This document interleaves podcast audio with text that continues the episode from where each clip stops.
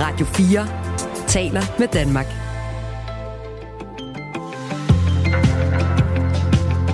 Velkommen til Radio 4 morgen. 17. januar. Tak fordi du har tændt for den her radiostation, befolket af Anne Philipsen og Kasper Harbo. Der er plusgrader, og der er masser af nyheder til dig. Ja, blandt andet øh, så skal vi øh, se på, hvem Nye Borgerlige bagland egentlig peger på som ny formand for partiet. Fordi sådan en skal de jo ud og finde Øh, på et eller andet tidspunkt, øh, efter Pernille Vermund har meldt, at hun øh, gerne vil stoppe i den rolle. Radio 4 her. Vi har foretaget en rundringning til samtlige 63 lokalformænd i Nye Borgerliges lokalforeninger. Og af dem, der vil svare, der er det langt størstedelen, der foretrækker, at det bliver Lars Bøge Mathisen, der bliver den nye formand for partiet.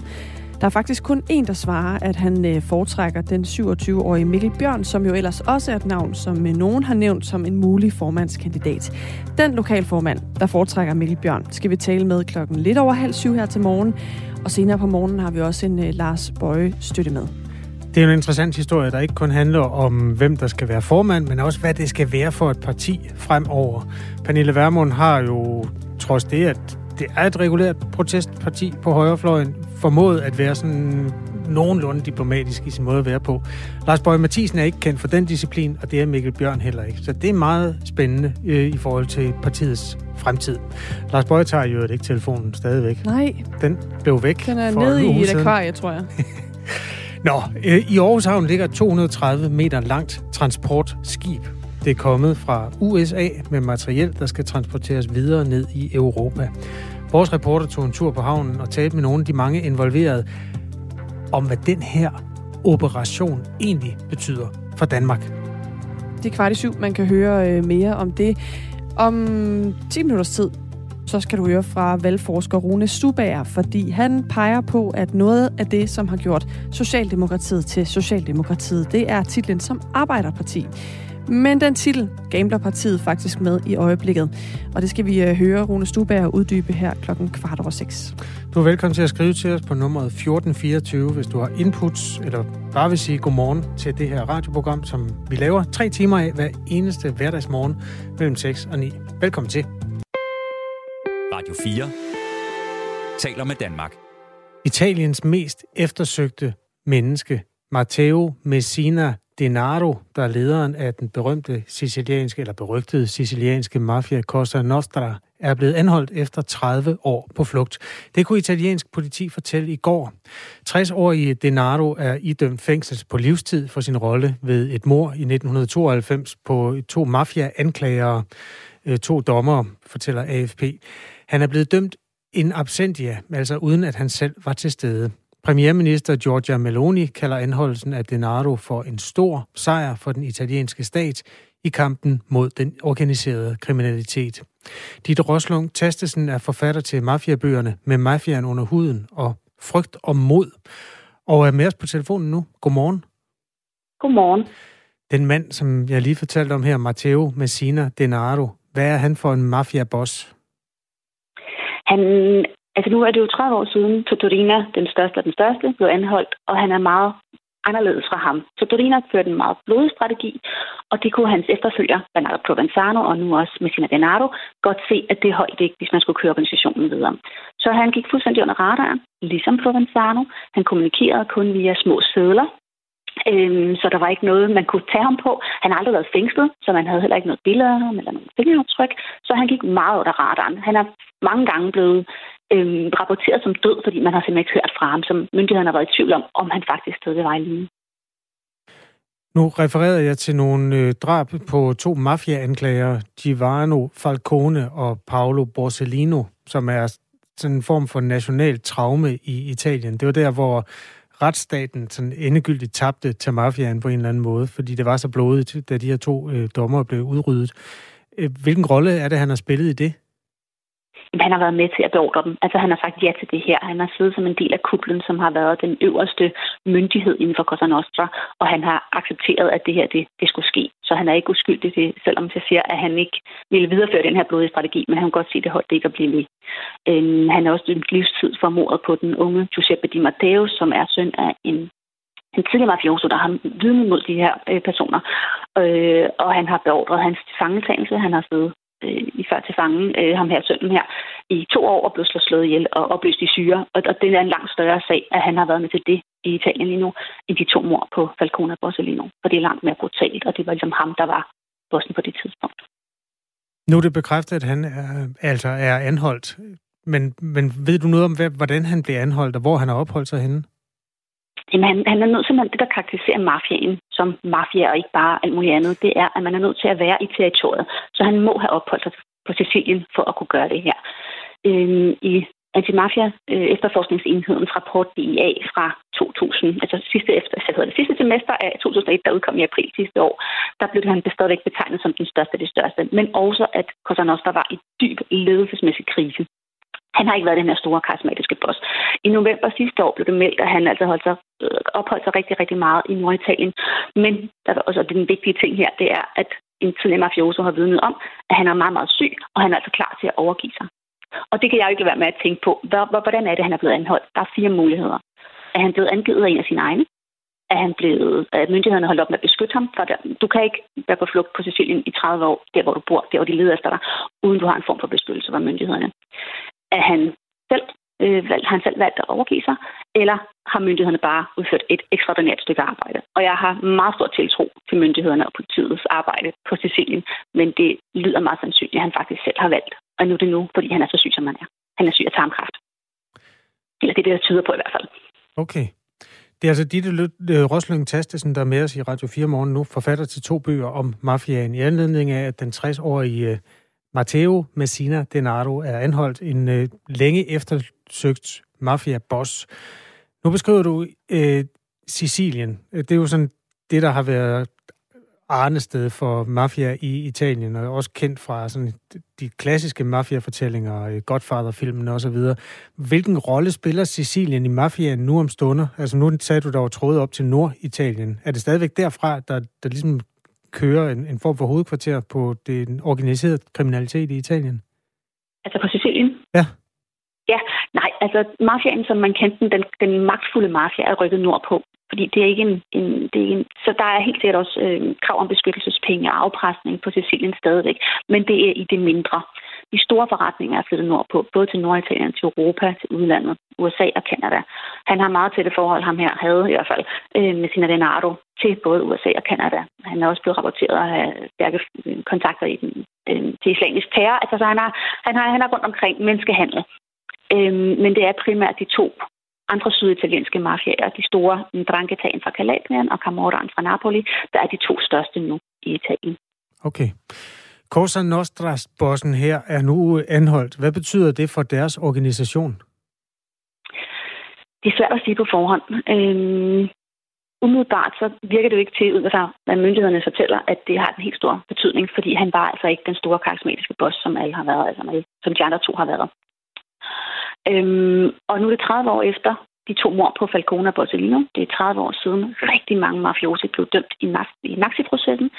Og de her mafiosi, der ikke er blevet dømt livstid, de er altså på vej tilbage. Så er der rigtig mange gamle bosser, der er på vej tilbage. Og det, at de nu ikke har en overboss, som man måske stadigvæk betegner ham som her, ham her med Leonardo, det gør, at der er frit spil. Så der er rigtig mange, der er tilbage. Der er nogle nye, på vej op. Så det er ikke til at sige, hvad der kommer til at ske. Jeg håber jo på, at det her, som er en kæmpe sejr for myndighederne, det kan gøre, at der også kommer noget opbakning i befolkningen, for det er det, der kræver. Det kræver en holdningsændring, hvis vi skal komme ind med mafiaen. Den her mand har altså været på flugt i 30 år. Det eneste hidtil kendte foto af ham stammer fra begyndelsen af 90'erne. Politiet har siden lavet et simuleret billede af denne mafiaboss på computer, og det har været brugt i de mange år, hvor man har let efter ham. Nu har du så i nyhedsstrømmen ventileret et billede, hvor man ser en, det ser nærmest sådan skørt ud, en mand, der går i en foret skinjakke, og har også hue på, og mør, briller med mørkt glas, der bliver eskorteret af to politifolk. Jeg formoder, det er, det er ham. Øh, har du set det billede? Jeg har set det billede, jeg er, jeg er ret sikker på, at de øh, ikke ville sende ud, det var ham, hvis ikke de var helt sikre. Det er noget underligt noget. Altså, han, det, det, han ligner jo sådan en, en ekscentrisk type, øh, går rundt i Ja, og han havde ikke håndjern på, det lægger jeg mere jeg værd til, at man anholder den mest eftersøgte forbryder i Italien, og man har ikke hånd, hånd, håndjern på ham. Det synes jeg er mere opsigtsvækkende. Okay, det, det, hvad og det det også på, at der kunne være nogle aftaler. Så. Ja. Okay. Øhm, godt. Jamen, så er der lige den person, det personlige efterspil for ham. Afslutningsvis, øh, Ditte Roslund Tastesen. Hvad forventer du, at han bliver... Han, er det fængsel på livstid, eller hvad? Men det er han jo dømt. Det er ja. for længst. Det er, det er han. Så det, det er der ikke nogen tvivl om. Jeg håber jo, at han, for han er den sidste brik i, øh, i hemmelighederne mellem, altså de forhandlinger, der har været mellem stat og mafia. Sidste år øh, blev det klargjort, at der har været forhandlinger mellem stat og mafia her omkring de her to på Falcone og Borsellino. Men at myndighederne blev så frikendt i 2021, fordi at de var nødt til at forhandle for at forhindre yderligere angreb. Det er en lidt længere historie. Jeg håber, at han kan vidne, han vælger at vidne, og han vælger at samarbejde med myndighederne. Jeg kan ikke svare på, om det er sandsynligt eller ej. Nu har han jo valgt højt sandsynligt. Det er min, min holdning. Han har måske valgt at give, overgive sig selv, fordi han er syg. Jeg håber, at han vælger at vidne, for han er den sidste brik i det her. Øhm, ja, interessant. Jeg glæder mig til at se, hvor lang tid han overlever, fordi hvis han vælger at vidne, så er det måske ikke sikkert, at han overlever særlig længe. Tak, fordi du vil øh, dele ud af din viden om øh, den italienske mafia. Det var så lidt. Ditte Roslyng Tastesen, altså forfatter til to bøger om mafiaen. De hedder Med mafiaen under huden og Frygt og mod. Klokken er 16 minutter over 6, og du har tændt for det øh, program, der hedder Radio 4 Morgen.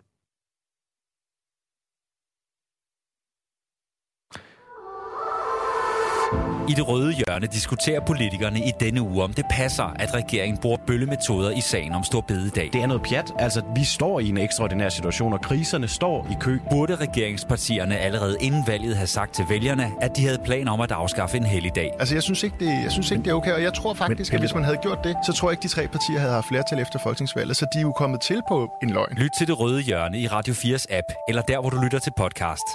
Radio 4 taler med Danmark. Husker du den grønne and fra Odense? Ja, den glemmer jeg ikke lige forløbig. En smaragdgrøn and, som vi går, øh, og hvis man har læst Avisen Danmark, så ved man, hvor grøn den er. Ja. Øh, jeg finder lige det billede, jeg printede i går. Lad os bare genbruge det. Der er nyt i sagen. Nå. Øhm, den er til stor risiko.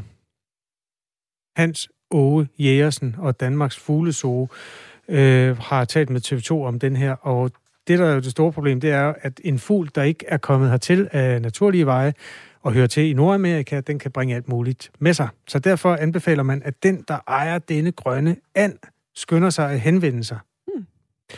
Den har det efter omstændighederne godt, men den har jo ikke rigtig noget at lave. Den kan jo ikke parre sig med de danske ender.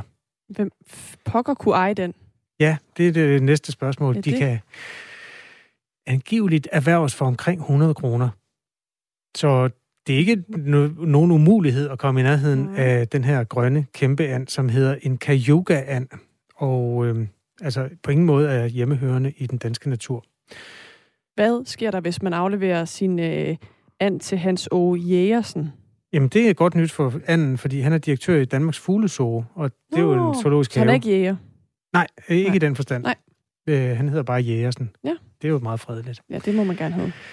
Så øh, tak til TV2 for at holde liv i historien om en and, der bare er afsindig stinkende flot. Hvis du lige googler øh, and Odense, så er jeg sikker på, at den vil altså, Flyver den lige ind i din uh, Google. Ja, ja med sine grønne ret. vinger. 18 minutter over 6. Det her er Radio 4 morgen. Socialdemokratiet gambler med partiets kendetegn som arbejdernes parti. Det er øh, ord, der kommer fra dig, Rune Stuberg. Godmorgen. Godmorgen. Professor og valgforsker ved Aarhus Universitet, og øh, en melding, der kommer fra dig i kølvandet på hele den her øh, sag omkring regeringens beslutning om at sløjfe helligdagen. For det første, hvad mener du med, at Socialdemokratiet gambler med at være et arbejderparti? Ja, så det der med at være et arbejderparti er jo noget, som vi ved, øh, det faktisk er en del partier, der, der kæmper om og gerne vil være. Øh, det er jo traditionelt en position, som Socialdemokratiet har haft øh, historisk, og det har de faktisk også øh, lykkes med at erobre øh, ved sidste valg øh, i den forstand, at øh, omkring halvdelen af arbejdervælgerne stemte på Socialdemokratiet. Øh, resten var spredt ud over andre øh, partier. Og, og når det er interessant, så er det jo ikke bare øh, historiske årsager, så er det også fordi, at arbejdervælgerne har vist sig at være flytbare. Øh, de har kunnet rykkes øh, hen over øh, det, vi i hvert fald tidligere kendte som den politiske midte, og de var en central del af forklaringen på, at det lykkedes Socialdemokraterne at erobre regeringsmagten i 2019. Og hvis de mister den vælgergruppe, så vil det også have konsekvenser jo for det flertal, som den nuværende regering er bygget på bare for at være helt præcise her, hvad, hvad er egentlig en arbejdervælger? Altså, hvad er det for nogle øh, grupper af mennesker, der går ind under den kategori? Altså, det er jo de typiske øh, manuelle erhverv, altså håndværksfagene, øh, men også en række øh, butiksfag øh, og den øh, type af, øh, øh, af jobs, som, som følger med øh, de uddannelser, som man jo kalder erhvervsuddannelserne. Øh, Øh, og, og så selvfølgelig også øh, de, en række af de jobs, som, øh, som ikke kræver nogen uddannelse, altså både de faglærte og ufaglærte arbejdere. Hvor afhængig er Socialdemokratiet af at være det, man kunne klassificere som et arbejderparti? Altså er det noget, der også mange stemmer og mange vælgere at hente?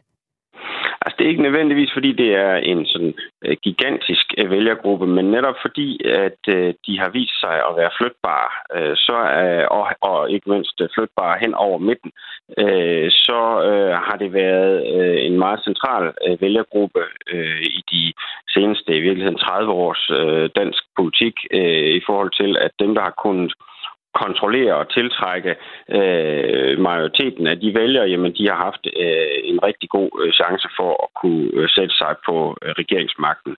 Det var også nogle af dem, der øh, helt tilbage i 2001 øh, tog turen fra Socialdemokraterne over til Venstre under øh, Anders Fogh Rasmussen og var med til øh, at rykke øh, regeringsmagten der.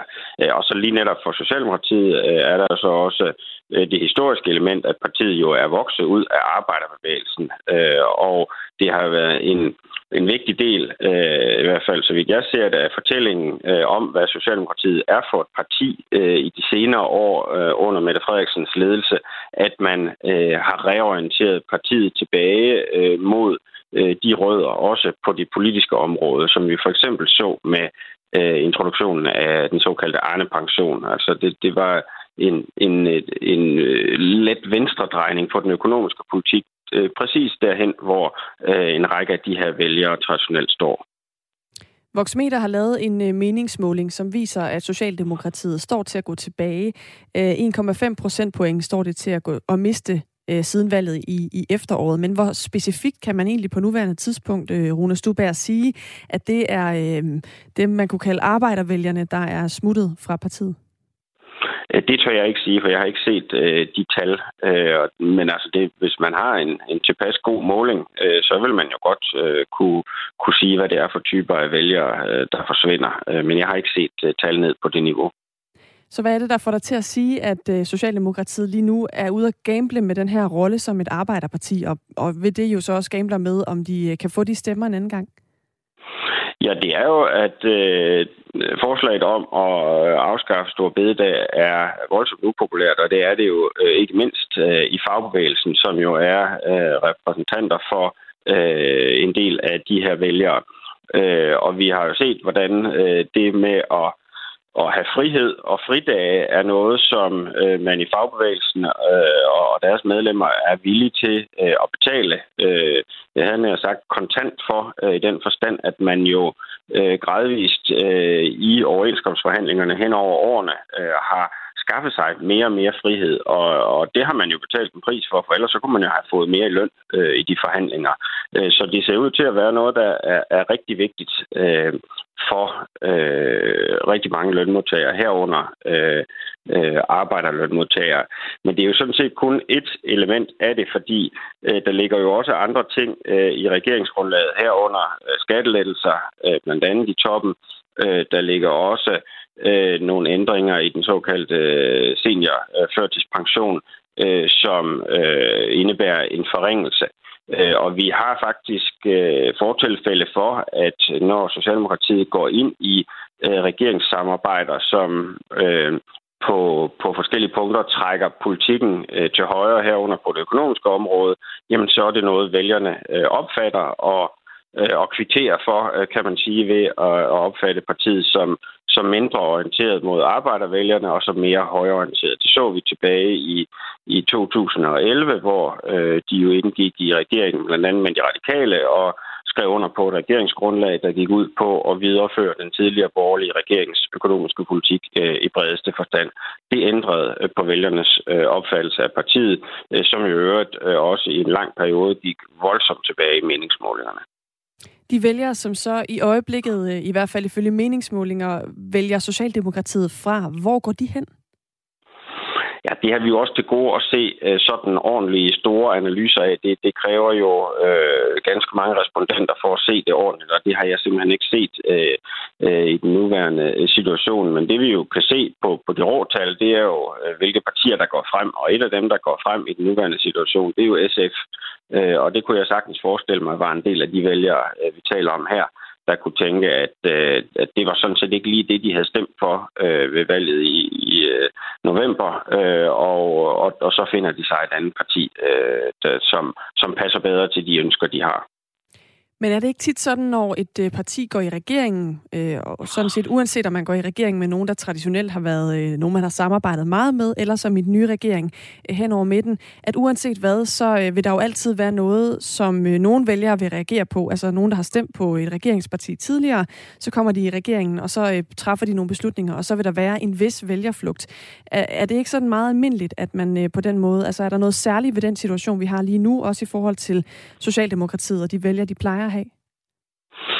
Altså, det er jo en ganske særlig situation, øh, vi står i nu i den forstand, at vi jo ikke har øh, særlig mange fortilfælder for øh, en, en regering hen over midten. Så øh, det bliver ganske interessant også for folk som mig at følge, hvordan vælgerne kommer til at øh, reagere på det. Øh, og det kan jo være, at det sætter nogle af de logikker, vi tidligere har set, øh, ud af kraft. Øh, så, så, så man kan sige, at det er i hvert fald øh, anderledes. Øh, men vælgerne er jo ikke sådan over natten øh, blevet helt anderledes i den måde, de er indrettet på. Så, så lad os nu se, øh, hvordan det kommer til at gå. Men altså, du har da helt ret i, at, øh, at det med, at vælgerne bliver utilfredse med øh, regeringer øh, eller partier, de har stemt på, øh, og finder sig nogle andre, øh, det er bestemt øh, meget almindeligt. Øh, og, og det er helt almindeligt, at regeringer også går tilbage i, i meningsmålingerne. Øh, man taler om, at øh, man taler om regeringsslitage, altså der har en omkostning at være i regering, øh, fordi vælgerne så kan blive sure over øh, de ting, øh, man gør. Øh, nu er det jo så ganske tidligt i en regeringsperiode, at, at vi ser øh, sådan nogle øh, tilbagegange. Normalt plejer der at være sådan en, en periode, hvor øh, at øh, vælgerne sådan øh, er nogenlunde øh, tilfredse med, at, at nu sker der noget nyt, øh, for det var det, de øh, stemte efter. Øh, men Øh, Øh, og, og, og så kan man jo dertil lægge, at, øh, at det jo også sådan er en, en klassisk tilgang for politikere at gøre upopulære ting i starten af valgperioden, for at håbe på, at vælgerne så har glemt det, øh, når vi når frem til valgdagen. Og, og det må vi jo se. Altså, det kan meget vel komme til at gælde også for den her regering, at, at så gør de noget upopulært nu, og, og så Øh, Øh, går der noget tid, og måske viser der så øh, sig så nogle øh, positive effekter af det, øh, og så er vælgerne glade øh, og stemmer på dem igen, øh, når valget kommer, måske om 3-4 år. Øh, men det må vi jo se. Det jeg bare øh, påpeger øh, i relation til Socialdemokratiet, det er, at at de her øh, ting, hvor man ændrer på vælgernes opfattelse af partiets øh, sådan mere grundlæggende positioner, partiets image i virkeligheden, at det kan godt bide sig fast. Øh, så det er ikke sikkert, at det forsvinder. Øh, og øh, så bliver partiet jo sårbart, hvis de her vælgere, øh, de synes, at nu får vi et, et bedre tilbud et andet sted. Så lød det fra øh, Rune Stuberg. Tak fordi du var med her, professor og valgforsker ved øh, Aarhus Universitet. Lidt senere på morgenen, der taler vi med Socialdemokraternes ungdomsparti, DSU. De er ikke ret glade for øh, forslaget om at afskaffe Stor Bededag, så vi skal tale med formanden om, om hun egentlig i virkeligheden står i opposition til sit eget moderparti. Hun er med 5 minutter over syv. Der er kommet to sms'er, som vi... Ja, den ene tager jeg lige nu, og, og vi går ikke i dybden med den, for jeg ved, det er lidt ligesom at stikke, stikke hul på en ballon. Eller ikke en ballon, sådan en beholder, hvor der er ret meget i. Så nu, nu læser jeg den bare op, og du skal ikke starte, Anne. Du skal ja, bare registrere, ja. at den er der. Tag lige lynlåsen på munden her. Den kom i går, øh, kort før lukketid, fra vores lytter Søring, der holder til i Jørgen i Nordjylland. Søring? Søren. Søren. Sagde jeg Søren? Søren i Jørgen. Undskyld. Undskyld. Søren. God mand. Ja. Han skriver et kæmpe prisfald på Tesla. Fantastisk nyt for den grønne omstilling. Knap så fedt for Tesla-ejere. Og du må ikke sige noget endnu, men du skal nok få lov at sige noget om din bil, når den tid går. Der er også kommet post fra Daniel. Han skriver, og det peger frem mod noget, vi skal om en kvarter. Godmorgen, tak for et godt program. NATO-materiel er ankommet til Aarhus Havn som en del af afskrækkelsen mod Putin. Jeg mener, at vi som land skal være stolte og ydmyge over at være en del af NATO. Jeg synes, regering på regering har svigtet samarbejdet med vores allierede i NATO, og det må den nye regering gøre op med. Ganske enkelt skal der bruges flere penge på eget forsvar og styrke vores soldater. Øh, Det eneste gode ved den nye regering er, at vi har fået Jakob ind som forsvarsminister, skriver Daniel. Reportage til dig, Daniel, om et kvarter fra Aarhus Havn. Lige nu der er klokken halv syv. Nu er der nyheder på Radio 4. Når inflationen får udgifterne til mad, lys og varme til at stikke af, så kan det være svært at få pengene til at række til huslejen. Det oplever flere lejere. Flere store almene boligselskaber registrerer nu en stigning i antallet af lejere, som har svært ved at betale sin husleje. Hos boligselskaberne KAB, Domea og Boligkontoret Danmark steg antallet af lejere, der blev sendt til en kasso med knap 20 procent fra 2021 til 2022. Selvom inflationen er bremset, så vil flere lejere komme i problemer med huslejen i år. Det vurderer Solvej Robert Tingay. Hun er viceadministrerende direktør i Danmarks Almene Boliger, som organiserer godt 500 boligselskaber. Priserne er stadig høje. Vi ser stadig prisstigninger i nærheden af 9 procent øh, i forhold til sidste år. Og derfor er der stadig mange familier, som er udfordret og har svært ved at få råd til at betale huslejen. Boligselskabet har derfor foreslået regeringen, at der indføres et ekstra midlertidigt, midlertidigt tilskud via boligsikring og boligydelse. Sidste år blev der dræbt mindst 86 journalister. Det svarer til en journalist hver fjerde dag. Det skriver FN's organ for uddannelse, kultur, kommunikation og videnskab. FN-organets generaldirektør kalder det for en alarmerende stigning. 23 af de dræbte journalister blev dræbt i konfliktramte lande, men ifølge FN-organet så er der sket en fordobling i antallet af journalister, der blev dræbt uden for konfliktramte lande. De er dræbt i forbindelse med afsløringer eller omtale af organiseret kriminalitet, væbnet konflikt eller overvågning af ekstremisme, mens de dækkede emner som korruption, miljøforbrydelser, magtmisbrug eller demonstrationer, lyder det i rapporten. Den britiske regering vil blokere for en skotsk lov, der vil gøre det nemmere at få kønsskifte. Det siger ministeren for Skotland i den britiske regering i London, Alistair Jack. Det ventes, at sagen vil føre til et intenst politisk og juridisk opgør mellem de to regeringer. Og Susanne Digemar fortæller mere. Alistair Jack frygter, at den skotske lov vil gøre det lettere for folk at ændre deres legalt anerkendte køn – hvis den bliver indført. Det vil få en negativ indflydelse på ligestilling i England, Skotland og Wales, mener han. London kan blokere for love, som britiske ministre mener vil være skadelige for retssamfundet. Det skotske lovudspil blev vedtaget i det skotske parlament i december med et flertal på 86 mod 39 stemmer. Men fordi Skotland er en del af Storbritannien, skal loven underskrives af den siddende monark, kong Charles. Og den britiske regering kan gå ind og blokere, så reformen overhovedet ikke kommer til underskrivelse. Ifølge The Times vil den britiske premierminister Rishi Sunak i løbet af næste uge træffe en beslutning efter samtaler med ministeren for Skotland, Alistair Jack. For første gang i 60 år skrumper Kinas befolkning. Det viser tal fra landets nationale bureau for statistik. Det lavere befolkningstal ses som en historisk begivenhed, og flere forventer, at det kun er starten på en lang periode med nedgang i det kinesiske befolkningstal. Der er endda forventninger om, at Indien kan blive verdens folkerigeste land i løbet af det kommende år. Og så har vi taget hul på en dag, der bliver skyet med udbredt regn, og det er regn, som i løbet af dagen kan blive til slud eller tøsne. Temperatur mellem 1 og 4 graders varme. Vinden den er jævn til frisk fra sydøst, ved kysterne stedvis hård eller kuling. Det var nyhederne her på Radio 4 med Sofie Levering. Du lytter til Radio 4 morgen. Husk, du kan skrive en sms til os på 1424.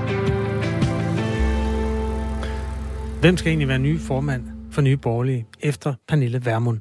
Det er en diskussion, der har kørt en uge for fuld blus, efter at øh, den nuværende formand, Pernille Vermund, i sidste uge meldte ud, at hun trækker sig efter næste årsmøde.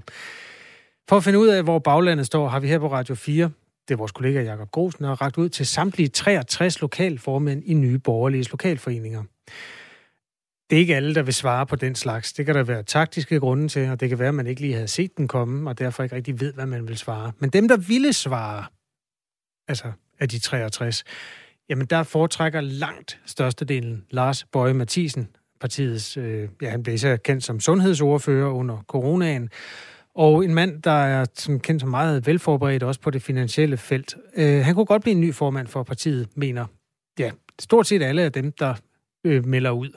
Der er kun én, der fortæller, at han foretrækker den, øh, den unge mand, der ser ud til at blive øh, modkandidat, nemlig Mikkel Bjørn. Øh, Mikkel Bjørn er mere kendt som nationalkonservativ og har altså en øh, opbakker øh, indtil videre i det, der ser ud til at blive et formandsvalg. Øh, Helge Ibsen Hoffmann er formand for Nye Borgerlige i Skivekredsen.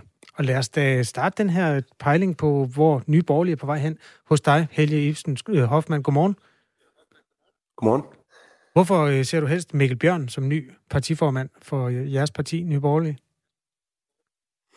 Jamen, det gør jeg jo nok, fordi, øh, du, øh, fordi han, som du selv siger, er nationalkonservativ, og det er jeg også.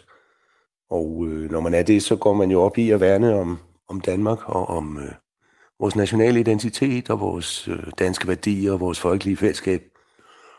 Og den største trussel mod det lige nu, det er den massive indvandring.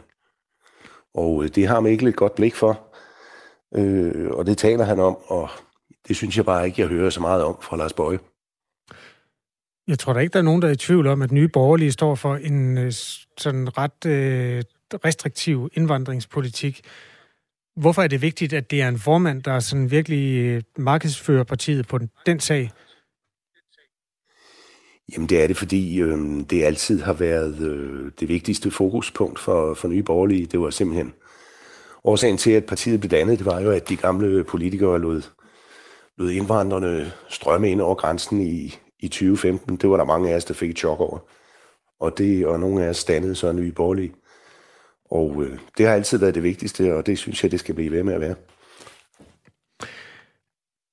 Mm, Mikkel Bjørn er jo meget grøn i Folketinget. Han er netop valgt ind.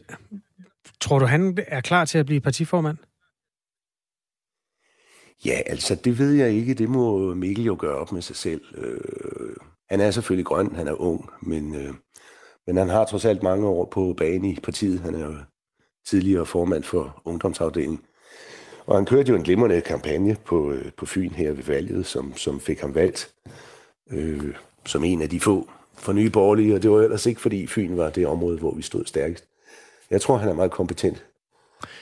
Nye Borgerlige har jo haft et øh, kort, men øh, stormfuldt øh, liv. Altså, partiet kom ind ved Folketingsvalget i 19 og fik på det tidspunkt en, en fin start. Så var der en periode i løbet af coronaen, hvor man havde enorm opbakning. Det hang også sammen med, at der ikke var så mange partier, der gik imod den vedtagende kurs og regeringskurs i forhold til restriktiv coronapolitik. Øhm, så den timing og den, øh, det momentum, det gik ligesom tabt op mod sidste valg, og, og nu sidder man der med, jeg kan ikke engang huske, om der er, er der fem, eller er der seks, eller er der syv, eller hvor mange er det nu, der er? Ja, men der er fem nu, der var seks efter valget, men øh, Mette Thiesen gik jo ud. Det er rigtigt. Det er Det er rigtigt. Øhm, så der, kan man sige, efter en, en mellemlanding på noget, der så lovende ud, så er partiet tilbage sådan i, som meget lille. Hvor, hvor stort tror du, nye borgerlige kan blive?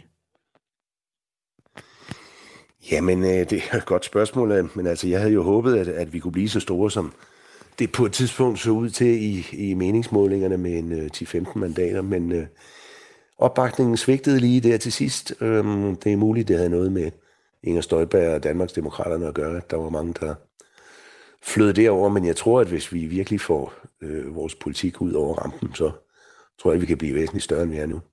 Hvad er egentlig uh, nye borgerlige politik, ud over at man er sådan restriktiv over for indvandring? Altså man helst vil have så lidt som muligt uh, indvandring. Hvad er det så ellers, der kendetegner partiet? Jamen altså, der er jo andre øh, nationalkonservative øh, programpunkter. Øh, vi er jo meget EU-kritiske. Vi vil i virkeligheden gerne have en folkestemning, folkeafstemning om, hvorvidt vi skal ud af EU. Og vi er meget forsvarsvenlige, og så er der jo også et liberalt element, og det er jo mest det, øh, Lars Bøje står for. Altså borgerens frihed, borgerens beskyttelse mod statens magtmisbrug og misbrug af skattekroner. Mm. Og det, øh, det er også nyborgerlig politik, og det er også vigtigt, og jeg er sådan set som regel 100% enig med Lars Bøje, når han siger noget. Jeg er mere bekymret for det, han ikke siger så meget om. Altså indvandring? Ja. Vi taler netop nu med øh, Helge Ibsen Hoffmann, der er formand for Nye Borgerlige i Skivekredsen, for at finde ud af, hvem der mund kan blive formand for det parti, og dermed hvilken kurs kan der komme for Nye Borgerlige, når man skal ride videre uden Pernille Vermund i førersædet. Øhm, der er jo ikke nogen, der officielt har meldt sig som kandidat til formandsposten. Vores rundringning viser, at Lars Bøje Mathisen og Mikkel Bjørn er de to, som man i baglandet kan komme i tanke om, når der skal peges på en formand. 22-årig Mikkel Bjørn er nyvalgt til Folketinget. Lars Bøje Mathisen er næst største stemmersluger efter øh, Pernille Vermund. Han fik over 15.000 stemmer ved valget. Nej, undskyld, han fik over 11.000 stemmer ved valget i Østjyllands Storkreds. Radio 4's politiske magasin har også kigget nærmere på det her, og her siger tidligere pressechef i Nye Borgerlige, Lars Kåber, at det ikke er givet, at Lars Bøje bliver formand, hvis han beslutter sig for at stille op. Selvom han er en populær mand. Hvis du skal holde en afstemning på Facebook, så er der ikke nogen tvivl om, og så ville Lars Bøje vinde. Mm. Og hvis man lavede en udafstemning blandt medlemmerne, så ville han sikkert også vinde, fordi rigtig mange af de mange tusind medlemmer, der er kommet ind, er kommet ind under corona, hvor øh, Lars Bøje stod på den her meget kritiske linje over for restriktioner. Men når nu skal formandsvalget altså foregå på et årsmøde, hvor det er de delegerede, der kommer, og øh, det vil sige, det er de organiserede partimedlemmer, som er aktive i partiet, og de er altså præget af en langt større grad af sådan din borgerlighed, og også en national borgerlighed hvor at, øh, jeg bestemt ikke overbevist om, at, at Lars Bøje ville få et flertal øh, over for Mikkel Bjørn. Der tror jeg faktisk, det ville gå modsat. Lød det altså fra tidligere pressechef Lars Kåber. Deler du hans betragtninger, Helge Ibsen Hoffmann? Ja, det gør jeg i en vis forstand, fordi altså, øh, dem, som virkelig har engageret sig i partiet og været med fra starten, jeg tror mere, de står på den her nationalkonservative linje, som, som Mikkel Bjørn øh, give udtryk for. Det gør vores øh, nuværende næstformand, Peter Sejer også. Altså han har gang på gang understreget, at, at indvandringspolitikken og få styr på den, det er langt det vigtigste for Nye Borgerlige. Så det tror jeg da egentlig, Lars har ret i. Det, der har været Nye Borgerliges øh, profil, også, eller den del af Nye Borgerliges profil, som Lars Borg Mathisen har øh, stået for, det har været sådan noget næsten grænsende til anarkisme øh, over for for eksempel coronarestriktioner øh, hvor man også fik, altså mange af de stemmer, man fik ind der, det var jo folk, der bare simpelthen følte sig hjemløse i det politiske landskab på et tidspunkt, hvor alle gik i samme retning og lukkede landet ned og sådan noget. Der fik man jo samlet en masse mennesker op der. Synes du, det er en vej, øh, nye borgerlige skal fortsætte af? Altså det her med at være sådan en rigtig protest, samlende protestparti på højrefløjen? Altså, jeg synes da nok, at øh, Lars Bøje gør det godt på mange måder, og øh, at han siger nogle af de ting, som mange mennesker tænker, men som, øh, som ingen andre måske øh, tør sige. Altså, han er den sunde fornuftsmand. Øh, som sagt, jeg, jeg er som regel fuldstændig enig med ham i det, han siger. Jeg, håber, altså, jeg synes bare ikke, vi må glemme det, som hele tiden har været partiets øh, hovedformål, at få styr på indvandringspolitikken. Altså, jeg er også lidt bange for, altså, når Lars Bøje trækker i den liberale retning, at, at vi vil udvikle os til en kopi af Liberal Alliance, og det, det tror jeg ikke vil være godt. Hvor længe har du været med i Nye Borgerlige? Ja, jeg har sådan set været med fra starten. Jeg har et, et medlemsnummer, der hedder 238, så okay. kan du selv regne ud. ja, altså det er sådan, du er en 7-8 år, eller hvornår var det, I blev født? Ja, det var jo i 16 der. Så. Ja, okay. Ja. De her opture og nedture, altså hvor, hvorhen på, hvad skal man sige, skalaen står du lige nu i din tro på, at det her parti rammer både det, du har brug for, og Danmark har brug for, og at det vil blive en succes? Hvor, hvor optimistisk er du lige nu? Jamen altså, jeg tror da på lang sigt, at øh, det nok skal gå, og at partiet vil vokse, og at vi vil blive stående der, hvor vi, hvor vi hele tiden har stået. På seks mandater? Men, øh, nej, altså jeg tænker mere på, øh, på vores butik. Okay. Vi vil blive stående på. Nej, jeg håber og tror, at, at vi kommer højere op i mandattal. Altså 15 mandater, det synes jeg ikke øh, er urealistisk på længere sigt. Tak fordi du vil øh, tale med os her til morgen, Helge Ibsen Hoffmann. Ja, velkommen. Formand altså i skivekredsen for Nye Borgerlige. Vi har selvfølgelig ragt ud til nogle af de mennesker i toppen af partiet, som vi taler så meget om, men det er ikke nemt. Øh, Lars Borg Mathisen, Mikkel Bjørn og Peter Sejer Christensen vender ikke tilbage, når man ringer til dem. Det gør hele det danske pressekorps i øjeblikket, fordi det er de tre, der bliver nævnt som aktuelle formandsemner i Nye Borgerlige. Men øh, flest af dem, altså vi har simpelthen ringet til 63 mennesker og spurgt dem, hvem de vil pege på. Mange siger, at det ved jeg ikke, eller det vil jeg ikke sige, men dem, der siger, hvad de vil sige, de peger altså hovedsageligt på Lars Borg Mathisen. Så øhm, en af dem, der peger den vej, skal vi selvfølgelig tale med lidt senere på morgenen. Vi har også fået ret interessant input på øh, sms'en. Som medlem siden 2016 af Nye Borgerlige er jeg enig. De dedikerede medlemmer vil have en formand, som er hardliner i forhold til indvandringsproblematikken. Hilsen S. Det er jo altid dejligt, når der øh, er nogle mennesker, der lytter med, som faktisk har en sådan konkret erfaring, som for eksempel her, altså medlem af partiet, Øhm, og som, øh, eller måske hvis man har stemt på Nye Borgerlige og har en holdning til, hvem man synes øh, skulle være den nye formand. De er meget velkomne. 1424. Det her er Radio 4 morgen. Nu skal vi se lidt frem mod, øh, hvad der venter os her i løbet af morgentimerne, ud over det, som vi allerede har planlagt, inden vi gik ind i studiet. Og det skal vi sammen med dig, Mathias Bunde. Hvad sidder du og arbejder på som reporter her til morgen? Ja, øh, noget, der har været en øh, varm kartoffel lige siden øh, den nye regering, det, den blev dannet, det er jo Stor Bededag. Ja. Øhm, og en af de ting, som landets biskopper særligt har brokket sig over, det er, at de ikke har været hørt i den her sag. De bliver så hørt nu. På øh, fredag, der skal de mødes med øh, kirkeminister Louise Jacques Elholm fra Venstre. Hun har inviteret dem ind til at mødes øh, og snakke om det. Men det sjove ved det her, det er jo, at øh, som vi jo alle sammen husker, så slutter høringsfristen på torsdag til det hmm. her lovforslag. Og så har hun så inviteret alle landets biskopper til møde på fredag. Okay. Så det er jo lidt interessant. Og i den forbindelse, så prøver jeg at få fat i kirkeministeren og høre, hvorfor hun har indkaldt de her biskopper til møde. Det kunne være spændende at høre. Ja, og, og hvorfor også til dagen efter ja. øh, høringsfristen. Hvorfor ikke før? Og det kan jo tyde på, at det jo så nok handler om, at det, det bliver stor bededag, men de jo så skal snakke om, hvordan og hvorledes skal kirken, hvordan skal den dag så foregå i kirken i fremtiden. Ja, så det prøver jeg at arbejde på. Spændende. Vi øh, håber da, at kirkeministeren kunne have lyst til at være med her til morgen. Det kan være, hun lytter med. Så skal hun være meget velkommen. Så må hun meget gerne ringe til mig. Ja. Det er givet videre. Tak for det. Den er... Nå, jeg vil bare sige, at den var 14 minutter i syv. Radio 4 taler med Danmark. Et cirka 230 meter langt transportskib ligger lige nu ud i Aarhus Havn. Det er kommet fra USA med materiel fra en amerikansk brigade, og det er altså blandt andet container, kampvogne, bjergningskøretøjer, der skal fragtes videre ned gennem Europa. Og det er faktisk første gang, at USA har valgt netop Aarhus Havn til at være øh, værtsnationsstøtte, som det hedder, som øh, er en af Danmarks kerneopgaver i NATO i virkeligheden. Det er altså en støtte, som Danmark giver til allierede enheder, som øh, enten skal igennem Danmark eller skal operere fra dansk territorium. Og i det tilfælde, øh, der er tale om her, der skal det altså igennem Danmark. Vi sendte vores reporter Katrine Volsing ned for at besigtige det her øh, 230 meter lange skib. Eller i hvert fald også få et indblik i øh, operationen og hvad det egentlig betyder, at Aarhus Havn pludselig er modtager af amerikansk materiel. Og her kører altså en, øh, en kampvogn ned fra ladet. Det er det, man kan høre. Til venstre er der et helt almindeligt skib med container, og så er der ellers containerhavn rundt omkring, og så ind til højre ligger det her gigantiske blå og hvide skib, som altså har en masse militærladning ombord i form af kampvogne og andet udstyr, som skal transporteres ud derfra i løbet af de næste par dage.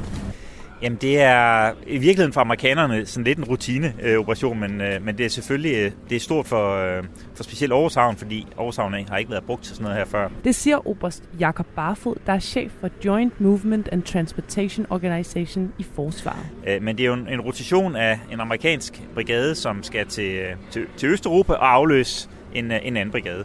Og, og det gør de så cirka hver, hver 9. måned. Jeg er ikke den eneste, der er kommet for at følge det amerikanske materiel forladet Ark Independence, det store amerikanske transportskib, og ramme dansk jord.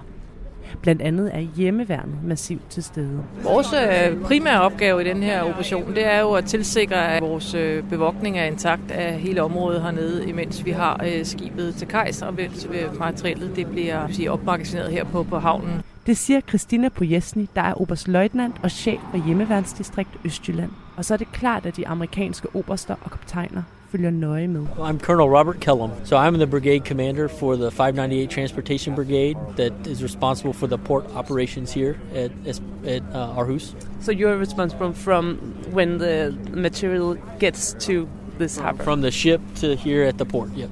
I've seen so many things come out of this ship, and I have no clue what it is. Can you tell me what's the main, like, uh, material that is coming to Sure. uh, to all?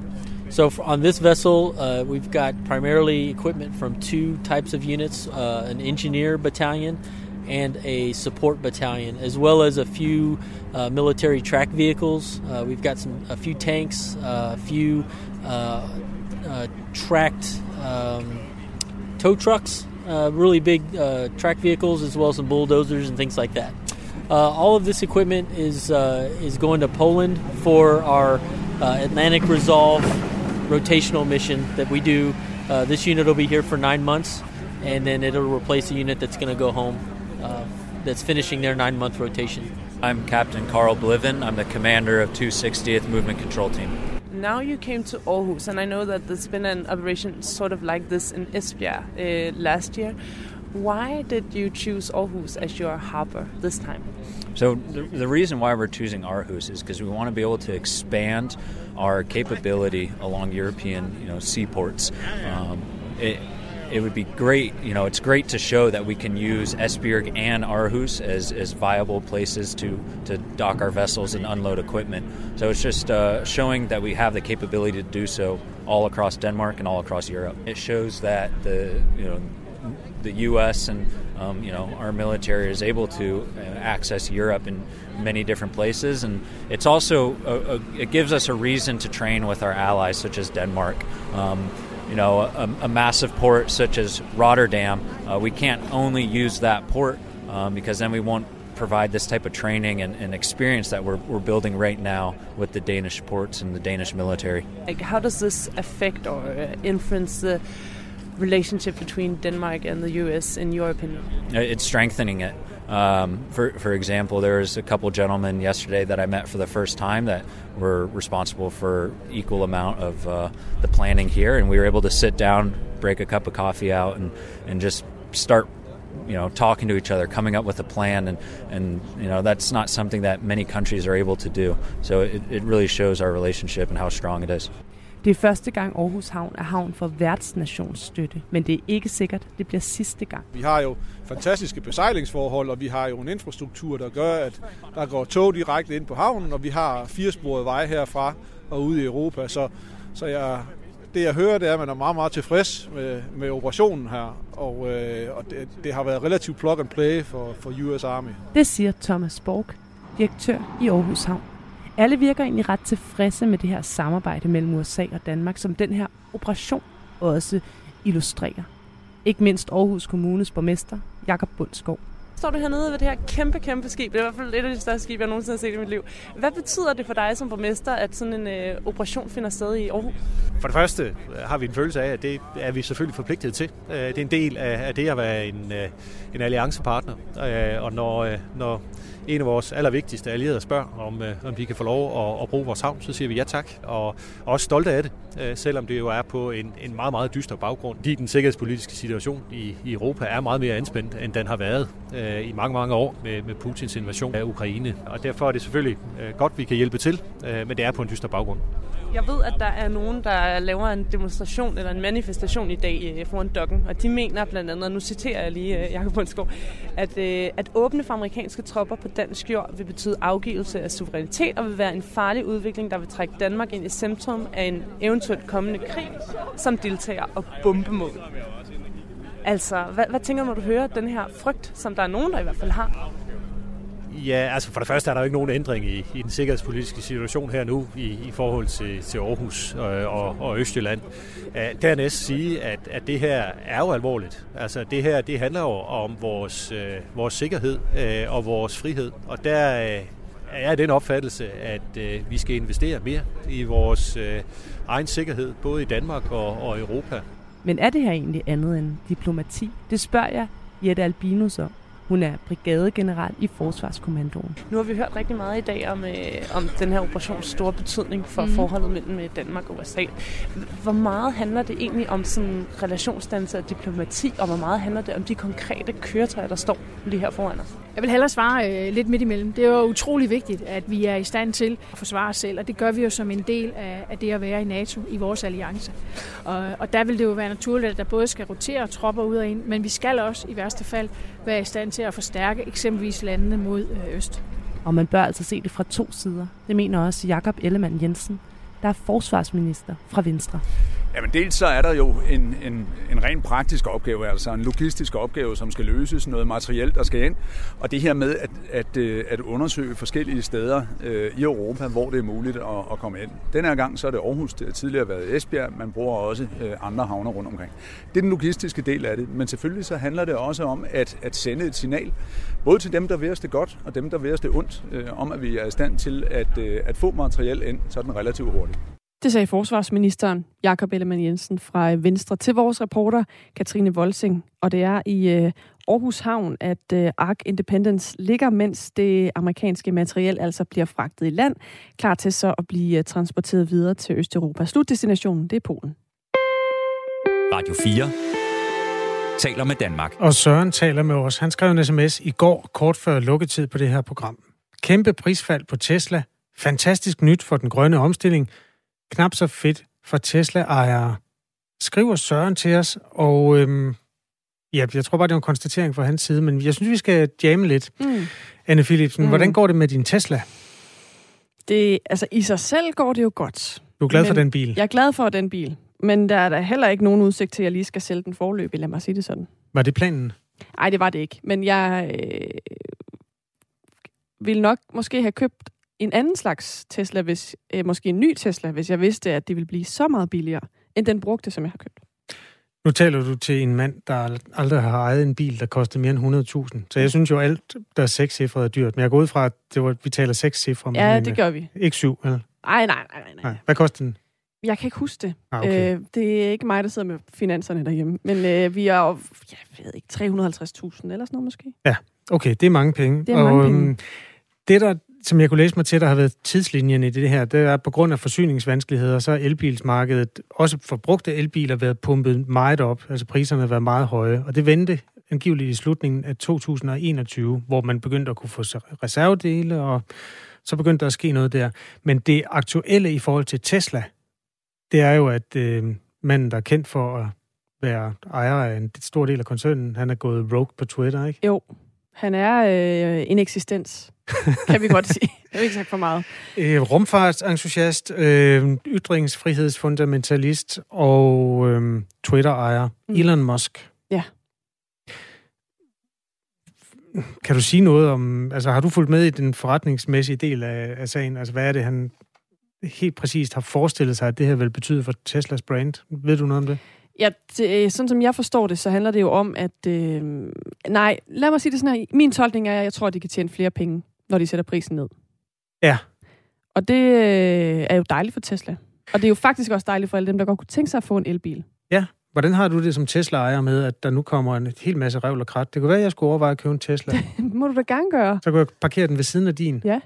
Det vil ikke være lige så flot som min. Nej, det men det vil være 100.000 billigere. Det vil i hvert fald ikke være lige så nypusset. Ja, det vil den være. Det her det er vores lille mellemlanding på en historie, der er fyldt meget i nyhedsbilledet. Og hvis du har en Tesla og har holdninger i det her felt, så er du velkommen til at skrive øh, til os på 1424. Jeg siger det også, fordi jeg ved, at der er mange, der skal af med noget på den her øh, konto. Øh, aktieejerne er jo i øvrigt også kommet af med noget. Altså folk, der har investeret i det amerikanske firma Tesla, og aktien er samme navn, der er mm. noteret på Nasdaq, hedder det det? Det, det tror jeg, det er. Den amerikanske børs. Nå, øh, prisfaldet på Tesla-aktien over, skal vi tage over et år for eksempel, mm-hmm. minus 65 procent. Oh, det, altså det, jeg har ikke aktier, Nej. men øh, det er meget. Er det ikke det? Det er to tredjedele af værdien. Det er ja. jo op til den enkelte. Hvis man har købt aktier for en million, så har man 300.000, ja. 350.000 tilbage. Men det hører jo også med til historien, at det er højdespringeren over dem alle. Øh, den, den er jo dem, der har været med fra det rigtige tidspunkt, tidligt i eventyret, ja har oplevet en stigning på 9.000 procent af den aktie. Så, er der nok så er der lidt at tage af. Ja, for dem. For dem. Vi hører gerne fra dig, der har fingrene i klemme på det her, som foregår omkring Tesla. Altså, og det, det må være en lille smule paradoxalt, at have købt ind på... Elon Musk var for tre år siden slet ikke kendt for at være skør. Der var han kendt for at være super øh, visionær, og ja, han havde sit rumeventyr, og det stod for en grøn omstilling jo. Ja, og øh, ja, netop øh, en person, der kunne gå foran, foran på nogle områder, hvor øh, der måske på det tidspunkt var brug for, at nogen tog teten. Det turde han ligesom godt at gøre. Og nu sidder mange, der har aktier i Tesla og glæder sig til, at Elon Musk kan blive købt ud. Nå, nummeret herinde er 1424. Det her er Radio 4 morgen. Efter nyhederne kommer vi til at se nærmere på øhm, regeringens forslag om at fjerne store bededag. Modstanden der mod er stor, og nu melder også folk fra regeringens egne sig i koret. Formanden for DSU simpelthen synes, det er en dårlig idé at stryge store bededag. Klokken er syv.